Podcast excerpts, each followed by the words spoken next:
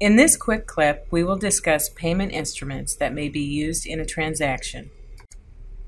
Some departments receive checks for goods or services provided by the university. Checks should always be made out to the University of Nebraska Lincoln, not UNL. Checks should be written only for the amount of the sale. Departments should not provide change from a check. Please endorse checks immediately. An endorsement stamp should be used and should be stamped within 1.5 inches of the top reverse side of the check. Do not accept checks that do not have the current date. Checks with a date later than the payment date are called post-dated checks. Individuals sometimes post-date checks to coincide with their upcoming payday. If this happens, ask them to return and pay the bill when they have sufficient funds in their account.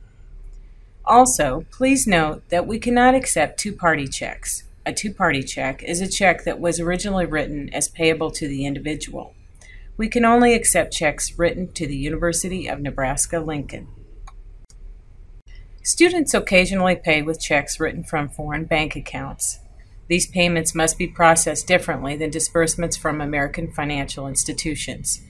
A U.S. check contains an American Bank Association routing number on the lower left hand side of the document. This number is a nine digits long with no spaces or other markings. The middle number at the bottom of the check represents the bank account number. The final number on the lower right is the check number. The two little markings in front and behind the bank routing number should always be present, as shown in the example. If the features on the check differ from this format, please request the customer to pay with currency or a United States check. Your supervisor may need to be contacted if further payment resolution issues arise. Traveler's checks are occasionally presented for payment on campus. These checks are recognized as equivalent to cash. On the document, the presenter's signature should appear in the upper right-hand corner on the signature line. The individual expending traveler's checks should sign the document in your presence. Please ensure that the two signatures are similar. These checks should be paid to the order of the University of Nebraska-Lincoln with the current date. Please request a form of identification to verify the identity of the payor. Traveler's checks should be included in the check total when summarizing your deposit. Occasionally, we receive counterfeit money on campus. Generally, this fake tender is fairly easy to recognize. Counterfeit bills may be thicker or stiffer than actual currency.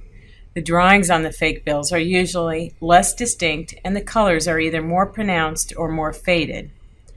To ensure authenticity, you can hold the bill up to the light. A security strip should be visible. USA 5 or USA 10 will repeat within a strip on a 5 or a $10 bill. The number within the strip will be written as a word on a 20 or a $50 bill. Authentic currency contain watermarks. Certain currencies may have a watermark of the individual that is also on the face of the bill. The Secret Service website at www.secretservice.gov offers additional verification tips. If you receive a bill that may be counterfeit, don't put yourself in danger. Do not be a hero. If the individual that provided the bill seems uneasy or hostile, simply retain the bill, finish the transaction, and allow them to depart. Then call UNL Police. Please be prepared to provide as many details as possible regarding the interaction. If the individual seems fairly relaxed, engage them into a conversation regarding the bill. Did they believe that the bill looked odd? Do they recall when they received the bill? Inquire if they would be willing to speak to the police. Additional information may lead to the source of the counterfeit bills. Minimize the handling of the bill to allow the police to obtain fingerprints.